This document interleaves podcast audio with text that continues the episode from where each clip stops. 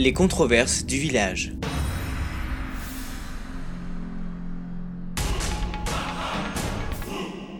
Le podcast du webzine des fictions européennes et francophones. C'est le 29 octobre 2008, alors qu'il recevait le National Television Award du meilleur acteur, que David Tennant annonça en direct qu'il allait quitter Doctor Who à l'issue des quatre épisodes spéciaux tournés et diffusés en 2009.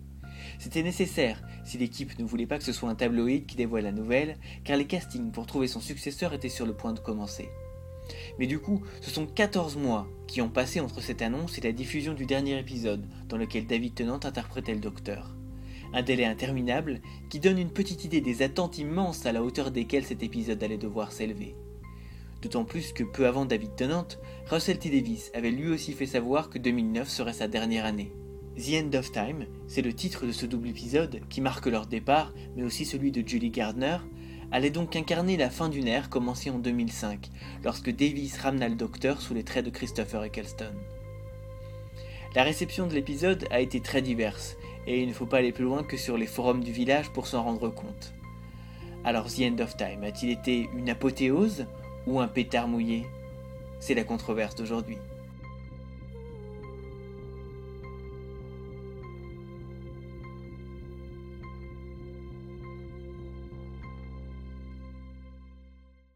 Avec moi pour en débattre, euh, les deux rédacteurs du village, Émilie Flamand Bonjour. et Dominique Montet. Bonjour. Alors, euh, on va commencer par euh, Émilie, honneur aux femmes. Euh, Ça me il me semble avoir compris que c'était pas très fan de The End of Time. Ben, disons que The End of Tide, il y a plein plein de bons points, il y a plein de petits moments qui sont absolument magnifiques. Euh, en l'occurrence, moi j'adore euh, toutes les scènes avec Wilf, parce que c'est juste des purs moments d'émotion, que ce soit la scène dans le café ou, euh, ou la scène euh, dans, dans ce truc à double porte là, où, où, il y a juste ce magnifique Wilf et It's My Honor. Et, ça, ça j'adore, ça j'adhère complètement. Il y a plein d'autres bons points. Mais, euh, mais moi, j'ai un, un gros gros problème sur cet épisode, c'est que je trouve que euh, il, a aucune structure, il, part dans tous les sens, il y a quatre bouts indépendants en fait. Et on a l'impression que Davis a voulu y mettre. Il y a plein d'idées qu'il avait en- envie d'explorer, et il les a explorées, mais euh, de façon complètement décousue. C'est-à-dire que pour moi, il y, a, euh, la première partie sur le master, qui est euh, voilà, le, retour du master avec bon, ben, sa résurrection, qui est accessoirement, je trouve, complètement ridicule. Le Master en lui-même. Après, il y a les Time Lords qui débarquent. Et là, on fait Waouh, les Time Lords Et on passe une demi-heure à peine sur eux. Et après, il y a Bon, bah voilà, on sait qu'il va mourir, alors maintenant il va faire la tournée d'adieu. Et hop, on fait la troisième séquence. Donc pour moi, c'est vraiment complètement coupé. Et, euh, et ça dilue complètement tous les effets qu'aurait pu avoir euh, cet épisode. En grande partie, c'est ça, on va dire. Ouais, je suis reproche. Dominique?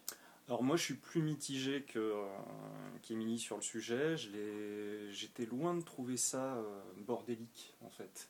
C'est surtout que on, on peut pas en vouloir en fait à, Russell T Davis de donner le maximum de ce qu'il peut sur le dernier. Pour lui c'est pas un dernier épisode, c'est un baroud d'honneur. Il a envie de servir euh, à David Tennant une sortie la plus euh, la plus merveilleuse qui soit. Alors évidemment il fait des erreurs. Il fait des erreurs parce que En fait, le gros défaut du double épisode, c'est sa première partie. La seconde partie est très chargée en émotions, très riche. Euh, Il y a des euh, comment dire, il y a des confrontations qui sont vraiment intéressantes, mais la première partie, elle part déjà sur un prologue euh, qui méritait un développement d'épisode à lui tout seul. C'était le personnage de l'ex-femme euh, de Saxon, qui est donc euh, le maître était Saxon dans la, dans la troisième saison. J'espère que vous avez déjà vu toutes les saisons avant d'écouter le podcast, parce que sinon vous allez vous Sinon, maudire. tout de suite, c'est un crime de se spoiler sur Doctor Who, foi du village. Et donc, euh, rien que ça, euh, typiquement dans une saison standard du Docteur, avec. euh, il y a toujours un épisode qui n'est pas centré sur le Docteur. Moi, j'aurais vu clairement un épisode centré sur l'ex-femme de, de Saxon, montrer les, les conséquences de, de ce qu'elle a vécu et montrer par une surprise, par une pirouette, que, que tout mène vers la résurrection du, du maître. Et là, non, parce que, parce que voilà, moi, si j'en veux à quelqu'un, réellement, c'est pas à Russell T. Davis. Russell T. Davis, moi j'ai l'impression qu'il a fait avec ce qu'on lui a donné. Euh, c'est plus à David Tennant d'avoir annoncé et d'avoir réclamé euh, de faire euh, une, demi-saison, une saison de spéciaux. et en plus d'annoncer derrière qu'il s'en va. Donc c'est plus une demi-saison de spéciaux, c'est un baroud d'honneur, c'est une, tournée d'adieu. Et du coup, ça, donne un, un côté bancal. Tu as, l'impression que Davis a essayé de faire une saison, mais condensée sur 4 euh, épisodes, dont en gros 3, euh, enfin 5 épisodes, dont 3 qui euh, sont des, des l'honneur de, de, base. je, ne crois pas que ce soit vraiment la faute de Tennant pour le coup, parce que cette, ce concept-là, la manière dont dont la, la, fin de, de, cette époque de la série s'est c'est décidé, elle s'est décidée d'un commun accord entre Davis, Julie Gardner et David Tennant sur le tournage du dernier épisode de la saison 2. Ils se sont dit ce qui est bien c'est qu'ensemble on fasse euh, trois saisons et après il faut que, faudrait que la série elle, euh, elle parte un petit peu de l'antenne quelque temps. Donc on va faire juste 2-3 spéciaux. Euh, les 2-3 c'est devenu 5 après. On va faire 2-3 spéciaux et, et voilà, et ce sera fini. Et ensuite il y aura une nouvelle équipe qui commencera pour, pour la saison d'après. Ce qui, ce qui est assez frappant, c'est qu'on se rend compte aussi quand, euh, quand on voit comment Russell. Davies a abordé l'écriture, que dans sa tête, il avait réfléchi à ce qui allait se passer dans la saison 2, dans la saison 3, dans la saison 4, et que mine de rien, les, les spéciaux derrière, c'était resté une feuille blanche. Et que du coup, la saison 4 se termine, il se retrouve, et il a quelques mois devant lui, il faut qu'il conçoive les spéciaux, il faut qu'il fasse euh, Torchwood Children of Earth en même temps, et il faut qu'il remplisse cette page blanche. Et il faut qu'effectivement, en fait, en plus la page s'est développée. Euh, c'est devenu 5 épisodes, dont un qui était, qui était filmé à la fin de la saison 4, donc qui est déjà prêt. Donc mes 4 épisodes à faire euh, sur une année, c'est quand même plus que prévu. Et, faut, le concept initial, c'était quand même qu'il n'y ait pas d'épisode de Doctor Who du tout pendant une année entière. Entre Noël 2008 et Noël 2009, il devait y avoir zéro épisode. Euh, et, donc, euh, et donc voilà, il aborde. Euh, les spéciaux sont légèrement transformés effectivement pour devenir une, mini-saison avec plein de plans qui, avec lesquels ils ont jonglé. Moi, c'est toujours ça que je trouve incroyable parce que cette, série se produit dans un chaos permanent. dans un premier temps, le Russell T. son envie initiale, c'était de finir sur un épisode isolé de, seulement une heure sur un petit vaisseau perdu dans l'espace euh, et une petite famille de rien du tout qui serait pas importante et le docteur se serait, euh, se serait sacrifié pour les sauver eux. Et puis, euh, puis finalement le projet monte, la BBC veut un peu plus d'épisodes parce que d'un seul coup ils se disent mais comment ça notre série qui fait le plus d'audience on l'arrête pendant un an On est complètement malade ou quoi? Et, et, du coup, et puis il y a aussi les attentes, c'est vrai, à la fois de David Tennant et de Julie Garner qui lui demandent quelque chose d'un peu plus gros, qui amène petit à petit à cet épisode qui effectivement prend, prend une ampleur de plus en plus importante avec le temps. Euh, et pour répondre à ce que vous avez dit, je suis euh, euh, d'accord sur le fait qu'à mon avis, le gros point faible de The End of Time, c'est la première partie. parce que c'est vraiment un épisode, si en plus on le regarde tout seul, ça tient pas debout, enfin, c'est que c'est, ça rassemble trop de choses. Il y a trop de choses qui, à mon avis, sont, sont assez ratées en plus. La résurrection du Master est ratée. le, le, côté Skeletor du Master, c'est raté. C'est complètement ridicule. Puis l'affrontement Highlander, quand même. Ah oui, les éclairs. Et, le, comité, quand ils grillent les deux espèces de bonhommes dans leur, euh, je suis ch'ti, hein, dans leur baraque à frites, là, euh, quand ils finissent en squelette, ça c'est juste ridicule. C'est super C'est franchement ridicule.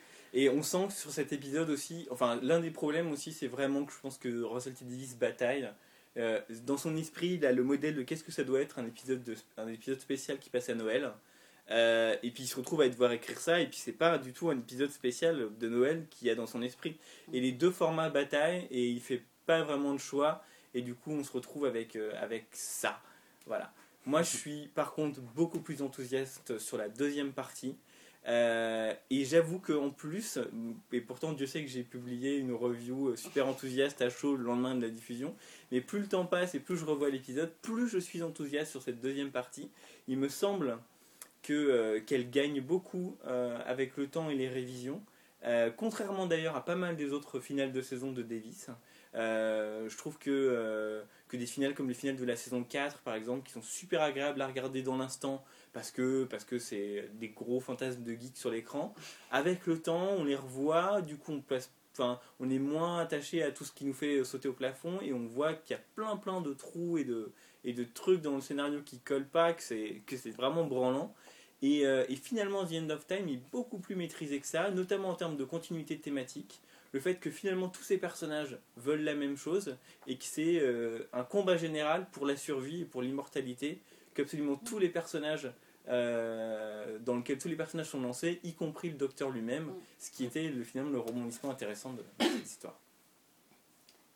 Moi, je suis assez d'accord sur ce point-là, sur la thématique globale et cette, cette unité qu'il y a dans ces personnages. Enfin, il y a plein de de ce, type-là. De toute façon, le Wilf, qui est ce vieil homme euh, qui, qui- se dit lui-même euh, en, fin de vie, etc., qui veut sacrifier. Enfin, ce, miroir du docteur que fait Wilf, c'est juste, juste très très bien fait et très finement fait. C'est pas, euh, pas lourd, c'est vraiment tout en, délicatesse.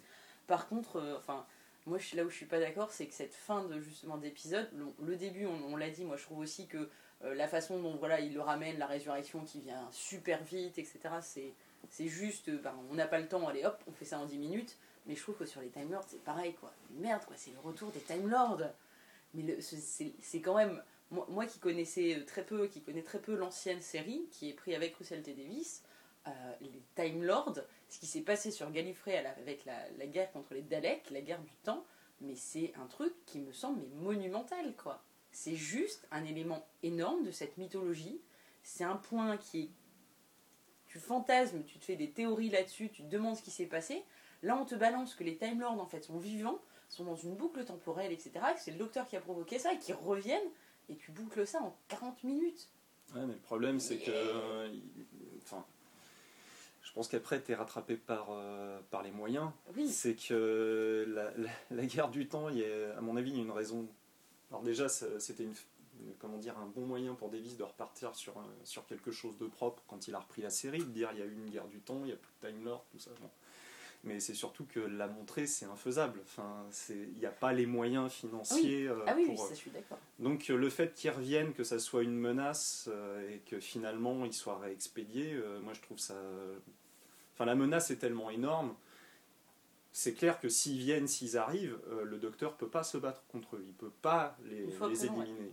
Ou alors à une énorme pirouette, euh, comme Davis nous habituait souvent dans ses fins de saison, de s'en sortir par un petit truc métaphorique, euh, très joli, très bien fait, mais qui globalement tu te dis ouais bon quand même, faut peut-être pas exagérer non plus.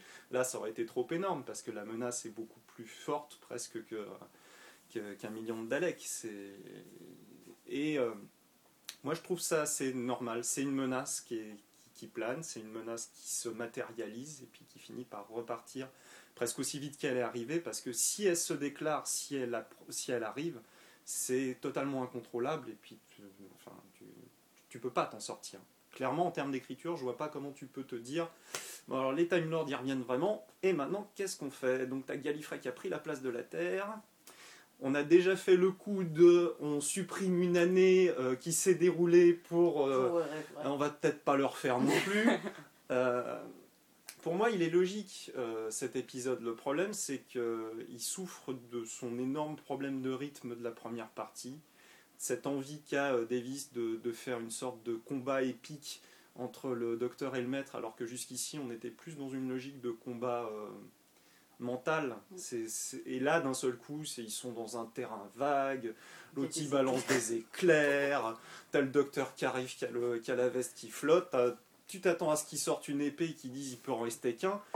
Forcément, c'est choquant. Forcément, c'est choquant. Tu t'attends pas à ça. C'est pas Doctor Who à ce moment-là. C'est pas Doctor Who, c'est Highlander 5.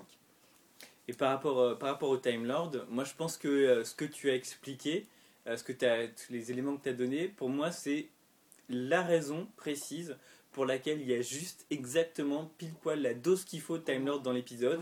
Parce que, mais oui, mais il y a un- une telle Oh. somme de fantasmes. Euh, on a tellement fantasmé les Time Lords, leur magnificence, Gallifrey magnifique, etc., leur puissance, leur tout, que rien, je veux dire, même un blockbuster hollywoodien à 200 millions de dollars, on le verrait, on serait déçu exactement de la même manière quand George Lucas il est arrivé avec ses millions de dollars pour nous faire les, les, épisodes de la guerre des étoiles d'avant et la guerre des clones et tout ce que vous voulez. On dit mais c'est nul en fait parce que la somme de ce qu'on avait imaginé pendant toutes ces années-là euh, est, juste pas, atteignable. Je veux dire, chacun, chaque fan, chaque fan s'est fait son propre film qui est grandiose. Ça fait qu'il y a un film différent de la guerre du- des Time Lords chez- dans la tête de chaque fan. Donc c'est impossible de satisfaire tout le monde à ce niveau-là. Euh, et donc je pense qu'il fallait, voilà, juste cette, ce soupçon, en donner juste assez, éviter aussi parce qu'il faut quand même dire que euh, les Time Lords dans l'ancienne série sont quand même absolument ridicules. euh, du début jusqu'à la fin. Enfin, leur, C'est- c'est leur- c'est leur- des administrations en fait. c'est ça, et Time puis enfin, Lord. leurs costumes Les procès. grotesques, leur vocabulaire machin, enfin, c'est. c'est, c'est, c'est, euh, soit il faut tout changer, mais c'est plus les Time Lords, soit il faut réussir à garder ça, mais enfin, pour que ce soit pas ridicule, il fallait vraiment doser ça au plus près. Je pense que Russell T. Davies avait lui-même jamais imaginé qu'il remettrait les Time Lords dans la série. Non, il, Euh, il- il il le- le dit, hein, il dans le dit bien. Il- Euh, coup, ça lui vient. Il y a l'idée qui lui vient, et puis il résiste, il n'est pas sûr que c'est une bonne idée, et c'est des gens autour de lui qui vont le convaincre que si en fait il faut y aller, et puis finalement il s'approprie l'idée, il trouve qu'effectivement c'est euh, et c'est ça que, que je trouve formidable, c'est une super bonne euh, façon de conclure son passage sur, euh, sur Doctor Who qui a effectivement été très marqué par la guerre du Ouais. temps, ses conséquences, le, euh, le deuil du survivant que le docteur porte depuis, euh, depuis son retour en 2005. Et donc pour moi, c'est vrai que ça boucle la boucle de manière assez formidable. Et, euh, et voilà, avec juste ce qu'il faut pour que les Time Lords ils continuent d'avoir la même, la même aura et la même puissance. Ils sont pas diminués par l'épisode et, et qu'on reparte frustré. Pour moi, c'est la preuve que le dosage est juste en fait. Et euh, tu le dis toi-même, et euh, tu peux l'appliquer au, final tel qu'il est, sans parler des Time Lords. C'est tous les fans, sa- sachant un an et demi à l'avance que David Tennant allait partir, que Russell T Davis allait partir, tous les fans se sont fait le final dans la tête. Tous les fans s'imaginaient quelque chose. Et forcément, quand il arrive avec son histoire du retour du maître, du retour des Time Lords, et forcément, il va décevoir des gens. Il ne peut que décevoir. De toute façon, de la façon dont ça s'est construit, du départ, des spéciaux, la tournée Oui, d'adieu, euh, le- Le- le- finir le- par un film, finir par un film. Je pense que c'est un affront fait à beaucoup de fans de séries de faire un film de sa série. Et là, en l'occurrence, c'est un film. C'est Doctor Who, le film. oui, Tous ces trucs-là, moi je dis quand même chapeau Russell T. Davis parce qu'il a réussi à, à mettre des moments de grâce dans son, euh, dans, dans son final quand même. Rien que pour les moments entre le Docteur et Wilf, Oui, euh, le double épisode, il, il a raison d'exister. Mais rien qu'avec tous ces points de départ, enfin, il s'est mis une pression monumentale et il pouvait, enfin clairement, il pouvait que se planter. Et je trouve que du coup, c'est pas si planté que ça. par rapport, euh, juste par rapport à ses attentes, moi, il y a, pour donner un exemple, j'ai- j'ai lu un truc, je trouve ça absolument formidable, euh, dans le mauvais sens du terme, ça va se fracasser la tête contre les murs. C'est sur un forum, je lis un post d'un fan, euh, c'est à propos du, de l'épilogue à la fin, quand il va revisiter tous, les, tous ses anciens compagnons. Et en fait, il dit Oh, mais on nous avait annoncé le retour de tous les compagnons, et en fait, ils sont là que pour une petite scène à la fin, je suis super déçu. Mais euh, chérie, on n'a rien annoncé à personne. Il y a des, il y a des paparazzis qui ont réussi à les choper sur le tournage, et du coup, ça a filtré sur internet. Mais ça fait des mois qu'ils essayent de cacher que les, que les compagnons y reviennent. Donc, c'est vraiment l'illustration totale du fait que, euh, que, que le principal problème de cet épisode, c'est pas ce qu'il est en lui-même, que ce qu'il est par rapport aux attentes que chacun, euh, que chacun avait construit. Moi là-dessus, le seul point qui me gêne en fait, c'est que je, je suis d'accord que les timers, tu pouvais pas doser, etc. Je, mais je reste quand même dans le sens où ce, cet épisode, il a voulu trop en mettre pour moi. Il a vraiment voulu trop en mettre et au bout d'un moment, bah, ça, ça tue le truc. Pour moi, c'est le même principe que sur euh, la tournée d'adieu. La scène avec Wilf à la fin, dans cette boîte en verre, elle est tellement magnifique, mais qui, enfin, fasse la régénération directe derrière, quoi. C'était, dans un pur moment, mais d'émotion, mais d'une, avec ces, ces élans du docteur qui se bat contre euh, le- sur cette fatalité, sur le fait qu'il doit mourir, que ça doit être Wilf, etc., que qui veut pas, que c'est pas juste. Ce moment-là, mais il est splendide.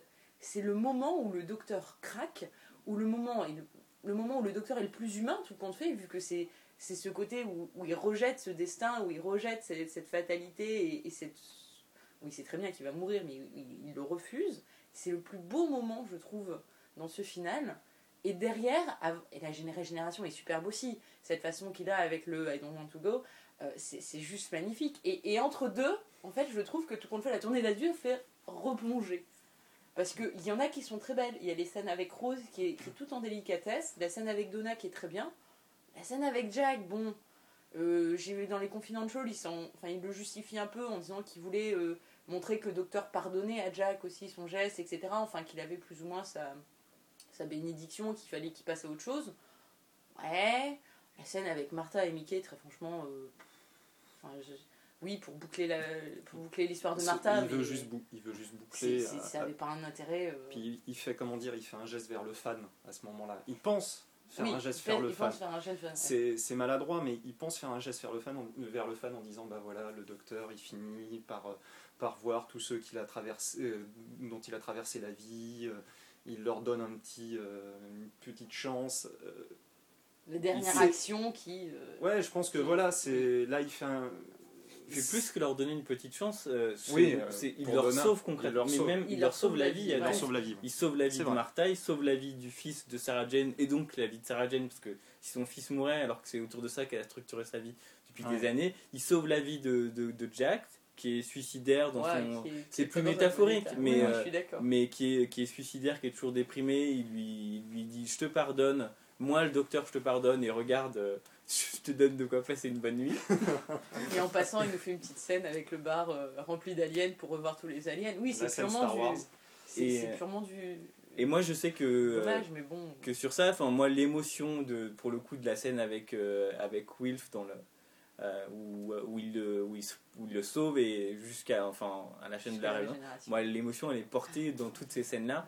Je les ai de toute façon regardées euh, entre entre mes larmes à chaque fois, Ah non, sauf voilà, la scène de sent Jack qui me, qui me fait exploser de rire à chaque fois au, au milieu. Donc moi je, je trouve Mais, ça. euh, moi, c'est pareil. j'ai- j'ai- j'ai- je suis un petit peu comme Émilie. J'ai ressenti beaucoup d'émotions euh, pendant, euh, pendant, scène, pendant ouais. la scène, euh, mais aussi parce qu'elle est extrêmement bien construite et Mm. parce qu'elle arrive après tout ce qui s'est passé. Oui. le, le coup du fait qu'il tape quatre fois sur la porte, si on nous a pas bassiné plan, avec les quatre, euh, les quatre coups euh, pendant tout l'épisode, euh, elle n'a pas la même force. C'est pareil. Euh, on la trouve belle et euh, Et puis il y a cette joie juste émouvante. avant aussi. Ouais, parce voilà, que ce, ce côté, je suis pas mort. Quoi. Je suis pas mort malgré ce truc énorme qui s'est passé, quoi. Le maître qui prend la place de tous les êtres humains, le- les, euh, les Time Lords qui reviennent. Euh, je pense que la scène, elle est belle, émouvante et forte parce qu'il y a tout ça avant aussi. Si tu fais juste un épisode avec Wilf et le docteur, ça n'a pas le même poids, ça n'a pas la même force. Alors, on- on va pas revenir sur ce qu'on a déjà dit, c'était maladroit, euh, c'est maladroitement amené, c'est mal construit dans sa première partie, c'est surtout très mal rythmé. Mais Mm. après, il y a une vraie utilité à tout ça parce que ça, ça sert ça. Il le fait déjà au terme de la saison 4, euh, Russell T. Davis, où tu as, une sorte d'explosion de, euh, de, de combat, de... Enfin, c'est très fort, c'est très émotionnel et ça se termine sur quelque chose d'absolument. Tu, tu parlais des, des finaux qui n'étaient pas toujours euh, justement euh, très, très réussis euh, ou faciles à revoir une deuxième fois. Pour avoir revu le, une deuxième fois le final de la saison 4, c'est vrai que c'est bancal, mais alors cette fin du personnage de Donna, je sais pas comment tu peux rester insensible à ce qui arrive à cette fille. Et là, quelque part, je, tu peux pas rester insensible à ce qui se passe au docteur, et c'est aussi grâce à tout ce qui se passe avant. Et c'est pareil pour Donna, c'est aussi grâce à ce qui se passe tout- euh, avant que tu es, pris aux tripes. Donc, euh, moi je trouve pas si mal que ça, ce double final. Euh, pour rebondir sur un point que, euh, que tu as évoqué, euh, donc j'ai relu The Writer's Tale récemment, euh, un petit peu pour préparer ce, Pour ce la- débat. Pour la septième fois. Exactement, non pas la septième, juste la troisième. Je suis, euh, je suis Troisième. obsessionnel mais pas encore psychopathe, c'est la différence. Euh, et j'ai trouvé qu'il y avait, euh, qu'il y avait une, anecdote super marrante. En fait, tu disais, tu t'expliquais que The End of Time, euh, à bien des égards, c'est finalement Doctor Who le film, plus qu'un épisode traditionnel de la série. Et il y a quelque chose qui est, qui est super, qui est super marrant. Plutôt au début de The Writer's Tale, donc il est plutôt au début de l'écriture de la saison 4. Euh, Avec Children of Force en parallèle. Ouais, enfin, euh, maintenant, c'est Ah, avant, saison c'est 4, c'est vraiment au, au début de l'écriture de la saison 4.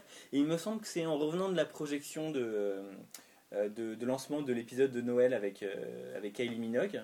Donc on est quand même longtemps avant tout ça. Et il explique que euh, qu'il euh, n'a pas du tout apprécié de voir cet épisode sur grand écran parce que euh, c'était de la télé, que la télé sur grand écran c'est pas bien, et que si jamais on faisait un film Doctor Who, eh ben euh, ce serait pas, ça ressemblerait pas à ça. Euh, parce que le, ci- le cinéma et, la- et une série télé, c'est deux médiums complètement différents, et que voilà, que du coup, euh, il suffit pas de mettre une- un épisode de série sur grand écran pour que ça devienne un film.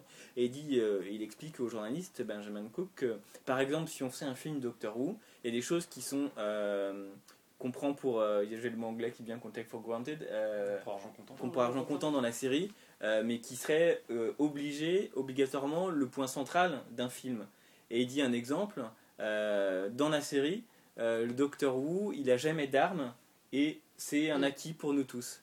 Par contre, si jamais on fait un film qu'on amène dans le terrain des blockbusters hollywoodiens, cette question-là, elle devient centrale. Pourquoi est-ce que le, docteur il a une arme ou il n'en a pas? Enfin, Pourquoi il n'en a pas? Et, et, ce, cette, euh, voilà, cette question-là, elle devient le nœud dramatique du film Doctor Who.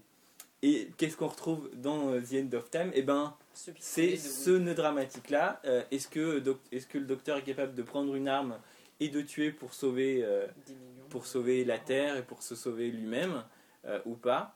Et donc c'est assez intéressant de voir qu'effectivement, euh, cette réflexion qu'il y a eu sur le film euh, Doctor Who, qu'à mon avis ils ont discuté et qu'à mon avis ils ont décidé de ne pas faire, euh, se retrouve vraiment dans The End of Time. Et pour moi, c'est quand j'ai vu ça, je me suis dit, ah, c'est la preuve définitive. The End of Time, c'est Doctor Who le film. Et, cette scène est d'ailleurs extrêmement belle aussi, je trouve, dans ce vaisseau, avec justement, c'est le lien entre ces deux parties, entre le, le maître et les Time Lords. C'est vraiment le moment où il a dû fuir la Terre, où il y a déjà un chaos pas possible et on va en remettre une deuxième couche. Et il y a juste cette pause et, il y a ce moment qui est totalement gratuit, hein, euh, cette réflexion de Will sur est-ce que les morts aussi ont été transformés, et ce moment, je le trouve d'une poésie. Enfin, toutes ces scènes avec Will, je trouve que c'est une sorte de réflexion, de sagesse du docteur, etc. C'est vraiment euh, le, seul avec qui il peut avoir ce, degré de d'échange en fait. Euh, il y a tous ses compagnons qu'il a pu avoir avant, mais c'était dans une énergie, c'est dans une dynamique. Et là, on se pose, et c'est cette réflexion qui prend le dessus réflexion avant sa mort, réflexion parce qu'il le sait, c'est annoncé, etc. Et ça, je trouve que c'est quand même le point le plus réussi de cet épisode. Clairement, ça, euh, là-dessus, il n'y a pas de débat pour moi, c'est clair que c'est splendide. Je voudrais juste, moi, deux secondes aussi, c'est revenir sur, euh, sur juste la régénération. Euh, je sais pas, donc je crois qu'on a tous regardé les Confidential aussi, avec euh, cette façon, ce, ce, point dont ils avaient abordé avec, avec Tenante, comment comment se, termine cette régénération, ce I don't want to go, comment ils le font, à quel degré ils le font d'émotion. C'est-à-dire, est-ce que c'est léger Est-ce qu'on reste sur le côté euh, un peu stoïque Ou est-ce que vraiment il finit mais euh, en larmes et euh, le côté complètement craquage quoi. Pour ceux qui ne l'ont pas vu, on voit dans le Doctor Who Confidential qu'ils ont tourné quatre prises en fait de, de, cette, de ce dialogue. Euh, et graduellement, le mm. premier, le docteur le dit froidement, et dans le la quatrième prise, il, était, il explosait en sanglots en le disant, et ils ont gardé la troisième, celle où il est au bord de craquer, mais où il se retient, où il craque pas. Voilà, et, ce, ce point-là, je trouve que, surtout ayant vu après ce qu'ils ont tourné, les différents degrés, je trouve que le choix est superbement fait et, et juste magnifique par rapport au personnage. C'est clairement c'est celui qui correspondait le mieux.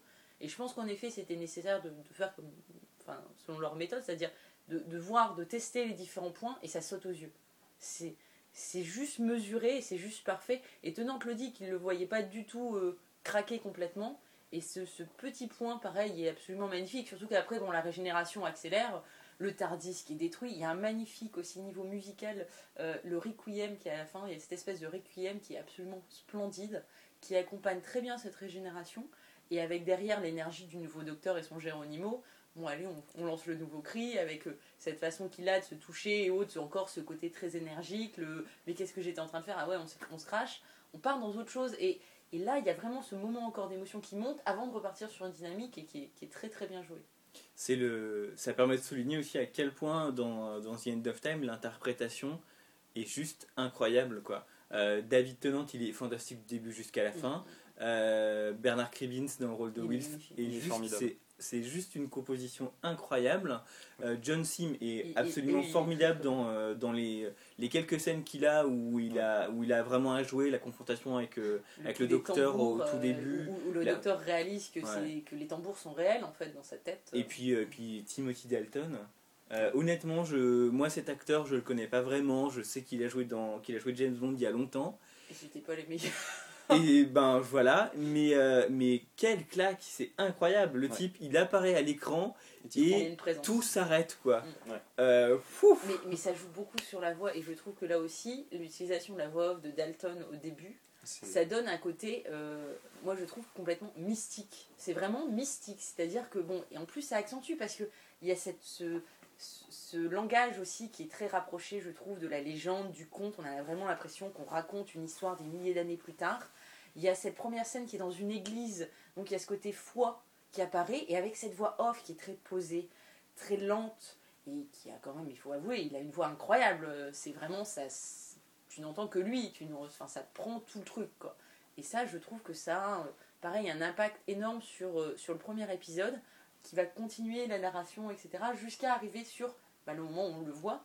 Et ça, c'est très très bien joué, je trouve. C'est, c'est frustrant parce qu'on se dit euh, les Time Lords n'arrivent que dans la deuxième partie, donc pour moi, mais le, mhm. cette, cette voix off est extrêmement bien euh, faite et apporte ce côté mythologique à l'histoire et à l'épisode, parce que clairement, c'est un épisode qui va être dans les annales. Quoi. Le dernier de Tenant, le dernier de Russell T. C'est un monument. Et, et ça, ça joue très bien sur ça. T'as bien aimé en fait non, je trouve que, si tu veux, moi ce qui me frustre le plus, c'est que j'ai mis Shadow Torchwood et euh, le Children of Earth, je le trouve magnifiquement écrit. Bon, je pense que c'est pareil dans ma critique, ça sent. Tu peux pas te permettre de, faire ce qu'ils ont fait dans Non, mais la, structure qu'il a réussi à claquer dans Children of Earth, qui a pourtant été une écriture à trois personnes euh, en parallèle, etc., comme il l'explique aussi dans Reader's Tale, euh, il a une structure et une, une forme, donc oui, c'est vraiment la structure qui est vraiment millimétrée et qui, je trouve, est bien arrêtée et bien maîtrisée. Et sur le Docteur, ou ce final, je trouve que c'est moi c'est un point qui me touche beaucoup, ces, ces structures dans les épisodes. Et Russell T. Davis l'avait dans plein de choses avant, dans plein d'autres épisodes, dans Blink, euh, pas Blink, euh, Midnight, dans le, dans le huis clos. Euh, cette structure, ce millimétrage, il l'a aussi, je trouve. Mais tu racontes pas la même histoire. C'est, non, mais là, il a voulu tellement mettre qu'il perd cet aspect-là. Et, c'est ça qui me gêne. Comme tu le dis, au finalement, il voulait pas tant en mettre que ça au départ, dans le dernier épisode. Il avait vraiment envie de maîtriser son truc. Je pense que là, c'est, une perte de contrôle. Et encore, moi, ce que je trouve assez génial dans, dans Russell T. Davis, en fait, c'est pour rebondir sur ce qui a été dit euh, sur le forum par euh, une amie de chez Perdusa, euh, dont j'apprécie beaucoup les critiques en, règle générale, mais là, j'étais pas trop d'accord avec elle. C'est cette façon de s'en prendre à Russell T. Davis à la fin, c'est vivement qui se barre, j'attends Steven Moffat faut pas perdre de vue plusieurs choses. La première chose, si on regarde Doctor Who aujourd'hui, c'est grâce à Russell T. Davis. si Moffat arrive, c'est grâce à si, Moffat arrive, c'est grâce à Russell T. Davis. Ça aurait été un autre, ça aurait peut-être été très bien, mais le constat est là. Si on regarde maintenant, c'est grâce à lui. Moi, ce que j'aime chez lui, c'est qu'il ne s'est pas dit dès le départ j'ai un plan sur la totalité, euh, je sais comment tout va finir dans 5 ans. Tu le vois assez régulièrement, il prend des idées à droite et à gauche, il se construit par rapport à ce sur quoi il est parti au départ. Mm. Je pense que dans la saison 3, tu vas me dire si j'ai tort ou si j'ai raison, euh, Sullivan, Emily, euh, il sait qu'il va faire revenir le maître à la fin. Mais il ne sait pas comment. On lui sert un scénario avec une histoire de montre mm. euh, dans laquelle tu peux enfermer le, comment dire, l'esprit d'un Time Lord. Et il s'en sert derrière, il rebondit là-dessus. Tac il insère le fait que le maître est fou parce qu'il a un rythme dans la tête, les, tambours de la guerre, mm. sans arrêt, sans arrêt, sans arrêt. Il sait pas qu'il va le réutiliser plus tard, et il arrive à le réutiliser en se disant ah bah c'est la balise Argos de, euh, des, euh, des Time Lords pour revenir. il a une faculté de s'adapter et d'adapter son univers tout en le gardant cohérent, c'est quand même ça qui est ahurissant, qui dénote un talent mais, mais magistral dans, dans cet exercice. Il a, une capacité formidable à gérer le flux, c'est-à-dire à, tenir, à jongler avec les balles et à tenir les balles en l'air. Et à savoir qu'il a lancé telle balle et qu'elle est toujours en l'air et que si jamais euh, il, est, toujours là au moment où elle retombe, il, sait où tendre la main pour la rattraper. Et clairement, c'est des choses comme ça, enfin, il le dit lui-même, le fait que, euh, que, que le maître entend des tambours, euh, quand il écrit ça au final, dans le final de la saison 3, Russell T. Davis, il, dit, je, il dit Je sais pertinemment à ce moment-là que pour que ce soit bien, il faut qu'on apprenne que c'est concret, qu'il entend vraiment des tambours, etc. Mais concrètement, il ne sait même pas euh, qu'il va, il ne sait pas pourquoi, et il ne sait pas que lui, il va ramener le maître. Mm, mm. Euh, parce que, parce qu'encore bah, une fois, si jamais il avait fait le final qu'il avait voulu faire, il n'y avait pas de maître dedans et on ne l'aurait pas revu sous l'ère Russell T. Davis. Donc, c'est c'est là. Euh, et puis si jamais la balle retombe et qu'il a l'occasion de la saisir, et eh ben, il, il, euh, il, le fera. Et il a une, capacité incroyable à savoir exactement, point par point, tous les éléments qu'il a introduits dans, dans, dans, la série depuis qu'il a commencé, ce qui, est, ce qui est super difficile en fait. Enfin, dans, dans la plupart des séries qui arrivent à avoir de maintenir de la continuité, ils ont en plus une batterie d'assistants qui leur rappellent, euh, te rappelle, il y a ça dans... Et Russell T. Davis fait ça tout seul, quoi, mhm. parce qu'il n'y a pas d'atelier d'écriture dans, dans cette série, il, il est le le showrunner euh, jongleur et il est, euh, il est assez incroyable. Et, et moi j'avais envie de réagir aussi là-dessus parce qu'on le voit quand, dans le Tale, je trouve, il, il construit très bien, enfin on voit sa construction en fait de l'épisode. C'est-à-dire qu'il sait depuis le départ cette phrase qui veut dire, que, qu'il veut pour le docteur, soit I don't want to go au moment de la régénération, ça il le sait. Il sait aussi qu'il a envie de faire ce tour de, de tous, les, de tous les derniers euh, compagnons. Donc il sait qu'il doit en gros euh, être mourant mais pas mourir tout de suite. Donc on sait qu'on doit arriver à ça. Après, il y a cette histoire du maître où il, il- rencontre John Smith et John Smith lui dit qu'il a envie d'être complètement fou dans cet épisode, de plus en plus fou. Alors, Richard Davis saute sur l'occasion, il est à fond dessus, ok, c'est bon, ça s'est emballé.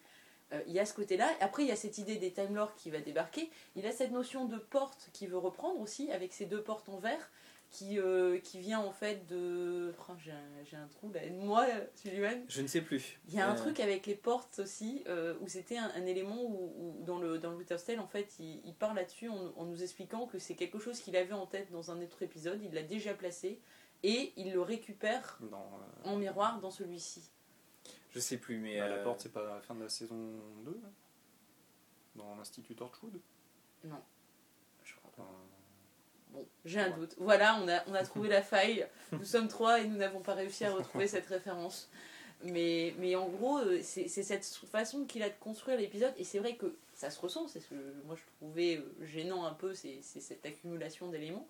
Mais c'est vrai que quand on se rend compte que tout compte fait, il, il allait placer l'histoire sur le maître quand il a commencé à l'écrire. Et que d'un coup, les Time Lords ont débarqué dans l'histoire. Et il s'est rattrapé quand même sur le coup des tambours d'une Ouais. façon qui est très bien faite. Ah, c'est virtuose. C'est très bien fait. Bon, après, le coup du diamant, etc., euh, ça, moi, j'adhère moins. hein. Je trouve que là, on repart un peu sur un, un point un peu plus. euh, bon, allez, on va trouver un petit moyen vite fait pour, euh, pour Mhm. prendre le contact. Mais, mais le coup des tambours et, et cette folie du maître qui est en fait due à ces, à ces Time Lords qui, qui l'ont torturé et qui en plus l'abandonnent aussi à la fin, quoi, le rejettent complètement. Ce point-là sur le maître est, est très bien fait. Bon, après, il y a à nouveau les éclairs qui débarquent et là. euh, Ah, là, c'est plus le justifié. moment de l'épisode où ils sont complètement justifiés. Ah, quoi. complètement, Je trouve ouais. ça- Là, oui, mais si tu veux, vu qu'on les a vus euh, avant, moi j'ai quand même un peu bloqué sur les erreurs. J'avais déjà eu un premier coup de Oula Ah, mais t'imagines si on les avait pas vus avant, on se serait what the fuck quoi, qu'est-ce qui se passe Le Oui, gars sort des mais, éclairs. mais là, il n'aurait pas forcément sorti les éclairs. Il avait moyen de mettre de faire autre chose pour euh, se sacrifier. euh. Là, tu as main. Ah, on peut faire ça Mais oui, c'est ça. C'est ah ouais, les Time Lords quand ils sont euh, avec une fuite d'énergie, on va dire, euh, ils lancent des éclairs, ils se font des bonds de 500 mètres. Ouais. Pour conclure, peut-être, il y a quand même un dernier point que je qu'on n'a pas encore souligné sur The End of Time et que je voudrais euh, que je voudrais souligner. Euh, et c'est aussi euh, aussi un certain désaccord par rapport à, ce qui a pu être écrit des fois euh, et notamment ce qu'effectivement disait Blackie sur le forum, euh, pour lequel c'était encore euh, un épisode de, très puéril de Doctor Who. Euh, et moi je trouve vraiment pas que ce soit le cas, même si effectivement il y a ces éléments festifs de spectacle, certains que je trouve super appréciables. Moi, le combat euh, Star Wars avec Wilf au rayon laser, je trouve ça génial. hein. Euh. Mais c'est aussi euh, l'écriture, c'est aussi un des gros bons points, à mon avis, de l'écriture de Russell T. Davies et ce qu'il a amené dans Doctor Who depuis qu'il l'a repris, même si c'est une série familiale qui doit faire venir les, les enfants à partir de 6 ans, c'est le sous-texte et la puissance du sous-texte qu'il y a quand même dans la plupart des épisodes de la série. Euh, notamment dans, dans The End of Time, euh, au-delà de la thématique euh, de, de la survie de l'immortalité qui parcourt vraiment tout, tout l'épisode et tous les personnages, et, de, co- et à côté de ça, ce sous-texte super politique, en faisant revenir Rassilon, un personnage de l'ancienne série qui est une figure, une figure mythique des Time Lords, etc., qui était morte, mais que donc, euh, dont on apprend a, a, qu'il a été ressuscité, comme apparemment pas mal de Time Lords ont été ressuscités, mais déjà le maître à la fin de la saison 3 nous disait que les Time Lords l'ont ressuscité pendant la guerre du temps. Euh, et donc, euh, et donc ce, ce- ce- ce- cette, ce- ce- cette histoire symbolique sur le retour d'une figure politique charismatique vers laquelle on se retourne en temps de crise et, et à qui on confie tout et, et qui nous entraîne vers le, vers le totalitarisme, vers le Totalitarisme. Totalitarisme. Il est tôt. Merci Émilie. Il est très tôt. et, euh, et, euh, et voilà, moi je trouve que, un, enfin, que ce contenu-là, dans une série euh, qui reste une série quelque part pour enfants, qui passe euh, à un horaire familial, euh, en access prime time, euh, et qui, et qui rassemble 10 millions de téléspectateurs, je trouve ça formidable. Oui, et puis même, euh, enfin, c'est pas du tout. Y a, moi, j'ai pas ressenti de puérilité, à part bon, dans les moments de, de combat épique, euh, où là, oui, on sent que c'est Russell T. Davis à 8 ans et demi, et ouais, chouette Mais voilà, des lasers, ouais, il va sauter les 50 mètres. Mais euh, ça parle quand même de la mort pendant deux heures. Mm. Et euh, Mm. bon, hein, pour les enfants, parler de la mort, euh, enfin, c'est pas vraiment le but au départ quand tu les mets devant la télé, c'est pas qu'ils disent c'est quoi mourir? Dis-moi, il est où mon chien Euh, Donc, non, moi je trouve pas que ça soit euh, puéril du tout. Quoi. Je voudrais faire une petite parenthèse sur euh, John Sim, qui est un acteur, bon, si vous avez lu mes critiques, que j'adore, mais euh, de manière assez inconsidérée. Et je voulais juste dire que euh, si vous regardez les euh, Confidential, vous apercevrez qu'en plus c'est une excellente patte, Ouais, parce que putain, il a dû rejouer euh, des scènes à peu près 50 fois dans des costumes différents, différents. Et bonjour les costumes. Pauvre gars. Et jamais tu ne le vois être ne serait-ce qu'un peu lassé. Et euh, je trouve que c'est un acteur formidable et franchement, l'avoir sur un tournage, ça doit être vraiment un bonheur. C'est ça, il faut bien se rendre compte que ces plans euh, incroyables il où y il y a où il y a masques, il y a 20, tout, mas- mais 20 c'est- mètres habillés tous différents euh, dans une salle qui applaudissent, et ben, il faut que le pauvre John Sim, il, prenne, il s'habille dans le premier costume, il s'assoit sur la chaise avec des fonds verts derrière vert. lui, il fait la scène, il applaudit, il est content, ça dure 5 minutes, pouf, il va en coulisses, il se change, il met la robe rose, les talons, il retourne, hop, il, Il applaudit, refait, etc. Et ça dure une après-midi entière, c'est juste l'enfer sur Terre. Quoi. Et c'est ça, mais c'est pas que pour cette scène, c'est-à-dire qu'il le montre, il y a le coup dans le- l'immeuble là où ils Oui. sont tous, où c'est pareil. Alors ils ont essayé de faire une technique avec des masques, mais bon, ils le disent eux-mêmes, c'est euh, ça va bien pour les plans loin. Il est quoi, mais terrifiant c'est- ce c'est- masque. C'est c'est-. C'est horrible. Et le cadeau de tournage en plus pour John Smith, ça a été cette photo de toute l'équipe avec le masque. Enfin, je veux dire, le truc flippant, le mec il a ça chez lui, il- il fait des crises de folie tous les jours, quoi. Mais, euh, mais c'est oui, c'est vrai que clairement c'est un truc. euh, Et cette scène est super bien faite. Et c'est vrai que quand tu vois le boulot que ça demande, Oui. c'est un truc de fou. C'est un truc de fou. Ouais, c'est un- c'est une, c'est une bonne leçon pour euh, n'importe quel euh, scénariste. euh, écrire euh, ce personne, euh, ce, comment dire, le, le maître, euh, le monde entier devient le maître. Là, ça a l'air de rien la phrase, mais alors derrière la logistique. Ah, ouais, ouais, ça ils le disent tous. hein. Quand ils ont lu le script, il y en a quelques-uns qui ont fait Oh mon dieu. Bon, et puis pour, euh, pour finir de parler de The End of Time, en arrêtant déjà de parler de Russell T. Davis, euh, parlons des 20 dernières secondes, celle écrite par Steven Moffat, celle qui met Ouais. en ligne Matt. Smith. Est-ce que ça vous donne envie de voir la prochaine saison?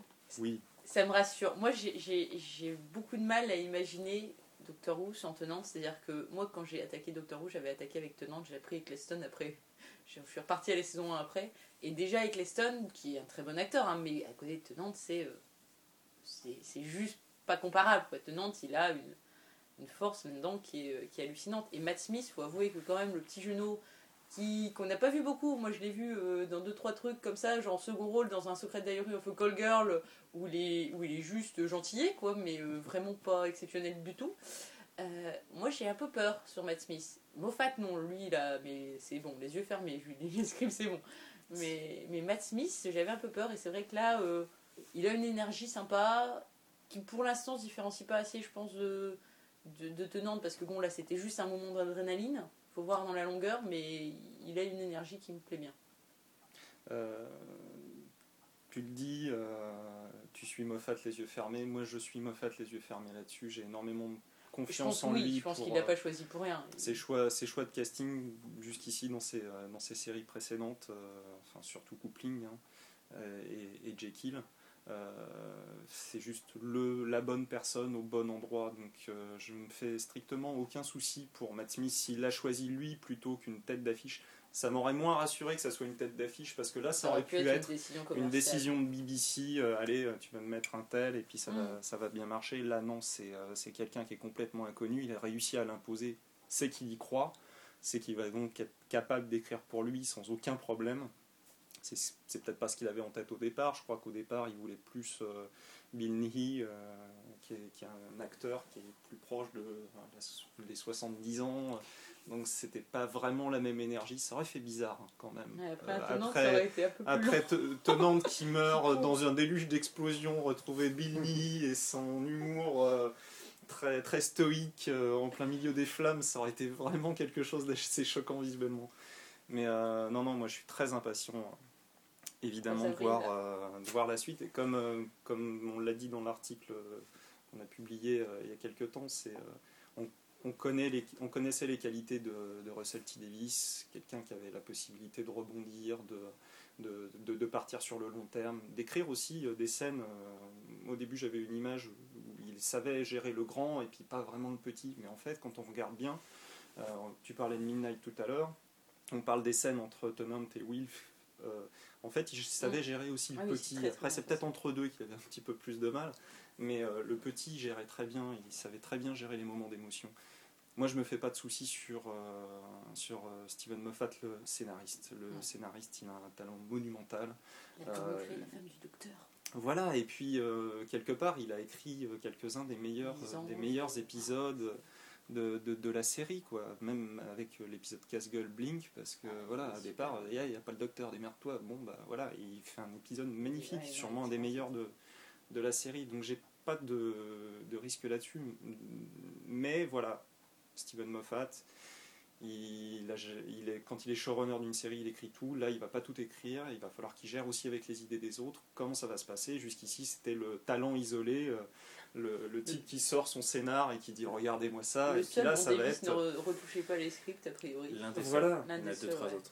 Voilà, mais est-ce qu'il va réussir à, faire ce qu'a ce qu'a fait la force de Davis pendant 5 ans Euh, bah moi en gros pareil, je sais que je suis super enthousiaste et j'avoue que je trouve, euh, je trouve cette dernière scène assez formidable, presque sous-estimée, parce que c'est, je trouve que c'est pas un petit tour de force de passer du fait que, euh, que, que la régénération de Docteur du docteur brise le cœur et qu'on est, qu'on est désespéré, et que littéralement, top chrono, 30 secondes plus tard, on est mort de rire devant l'écran. C'est qu'il y a vraiment quelque chose de très réussi, très enthousiasmant dans cette scène. Euh, on va en rester là, on peut juste dire que donc, la saison 5 de Doctor Who elle arrive dès le samedi 3 avril sur la BBC, qu'on peut capter par satellite en France donc n'hésitez pas à la regarder, n'est-ce pas? Et, euh, et, puis les spéciaux euh, vont passer aussi prochainement sur France 4. Euh, Planet of the Dead passe le samedi 27 mars, je crois bien, et a priori les autres devraient suivre prochainement. merci à tous de nous avoir écoutés. Merci Émilie, merci Dominique. Merci. Et à bientôt.